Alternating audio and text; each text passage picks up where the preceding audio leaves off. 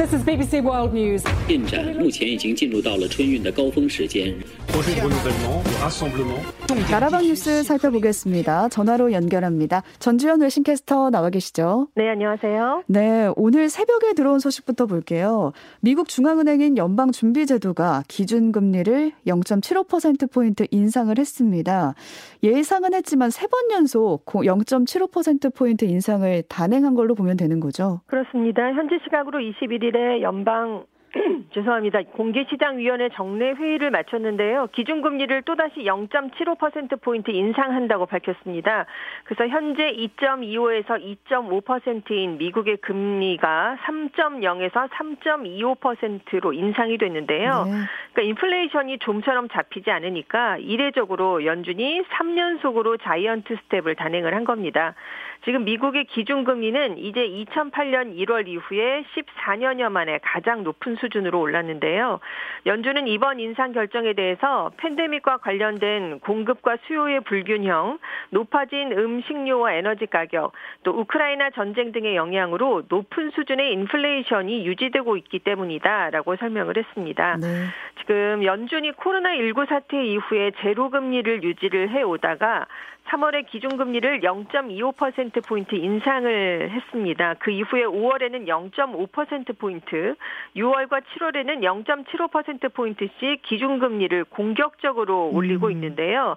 지금 연말까지 최대 1.25%포인트를 또 추가로 인상할 수 있다, 이런 뜻을 나타냈거든요. 그러면 이 경우에 올해 안에 또 한 번의 자이언트 스텝이 이루어지게 됩니다. 연준이 지난 7월에 금리를 올린 뒤에 미국의 기준금리가 2.25에서 2.5%로 한 2년 반 만에 한국의 2.25%를 넘어섰거든요. 그러다가 8월에 한국은행의 0.25%포인트 인상 조치로 양국이 금리 수준이 같아졌는데 이번에 다시 격차가 0.75%포인트로 벌어지게 됐습니다. 그런데 이렇게 미국의 기준금리가 한국보다 큰 폭으로 웃도는 상태가 장기간 이어지게 되면 외국인 투자 자금이 유출될 수 있고요. 또 원화 가치가 급격하게 하락할 수 있습니다. 그렇기 때문에 한국은행 금융통화위원회도 올해 남은 10월과 11월에 열리는 통화정책 방향회의에서 기준금리를 다시 올릴 수밖에 없을 것으로 전망되고 있습니다. 네, 연준이 기준금리를 올리면서 우리나라 금리도 바뀔 수 있다라는 전망이 나오고 있는 상황입니다. 푸틴 러시아 대통령이 우크라이나 전쟁과 관련해서 부분적인 동원령을 내렸는데요. 그러니까 전쟁을 끝낼 생각은 없어 보이는 거예요. 전쟁이 확전될 가능성이 한층 높아지고 있는 거죠. 그렇습니다. 21일에 대국민 연설을 했는데요. 부분적인 군사 동원령을 내리겠다, 이렇게 발표를 했습니다. 그동안 푸틴 대통령과 러시아 정부는 우크라이나 전쟁을 돈바스 지역에 제한된 특별 군사작전, 이렇게 불렀거든요. 그래서 국가 총동원령은 내리지 않을 것이다 라는 점을 강조해왔습니다. 하지만 서방의 무기를 지원받은 우크라이나의 반격이 거세지고요. 지금 헤르손주를 비롯한 주요 점령지에서 러시아군이 밀리기 시작하니까 일단 부분적인 동원령을 내리게 됐습니다. 그래서 러시아가 이제 본격적으로 전시체제에 돌입할 것으로 예상이 되는데요. 일단 푸틴 대통령이 발표한 직후에 쇼이구 러시아 국방부 장관이 예비군 30만 명을 소집할 예정이다. 추가로 징집군을 배치할 계획은 현재로선 없다라고 밝혔습니다. 그래서 과거에 군에 복무했던 병역 관련 경험자들이 대상이다라고 얘기를 하면서 학생을 동원하는 건 아니다라고 강조를 했는데요. 일단 예비 병력이 총 2,500만 명에 달할 것으로 추산을 하면서 이 중에서 30만 명을 우선 소집하겠다라고 밝혔습니다. 그리고 이제 우크라이나 전쟁 수행을 위한 군수물자와 무기 생산을 위해서 기업들에게도 강제 동원령 등이 내려질 것으로 전망이 되고 있습니다. 지금 인권단체 OVD인포는 동원령이 내려진 이후에 러시아 24개 도시에서 동원령에 반대하는 시위가 벌어져서 최소 425명이 체포됐다라고 전했고요.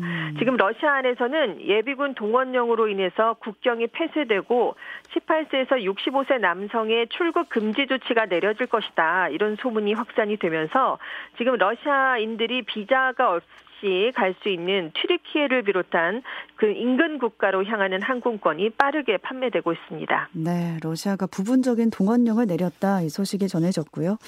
얼마 전에 영국 여왕의 국장이 있었는데 27일에는 일본에서 아베 신조 전 총리의 국장이 거행되는데요. 문제는 지금 이 국장에 반대하는 여론이 갈수록 높아지고 있다는 거예요. 심지어 국장에 반대하는 시민이 분신을 시도하는 일까지 벌어졌다고요. 그렇습니다. 어제 한 70대 남성이 도쿄에 있는 총리관저 인근 도로에서 국장 반대라고 외친 뒤에 분신을 했는데요. 의식을 잃고 병원으로 이송됐다 깨어났는데 이 현장에서는 나 개인은 국장에 단호하게 반대한다라는 내용의 메모가 발견됐습니다.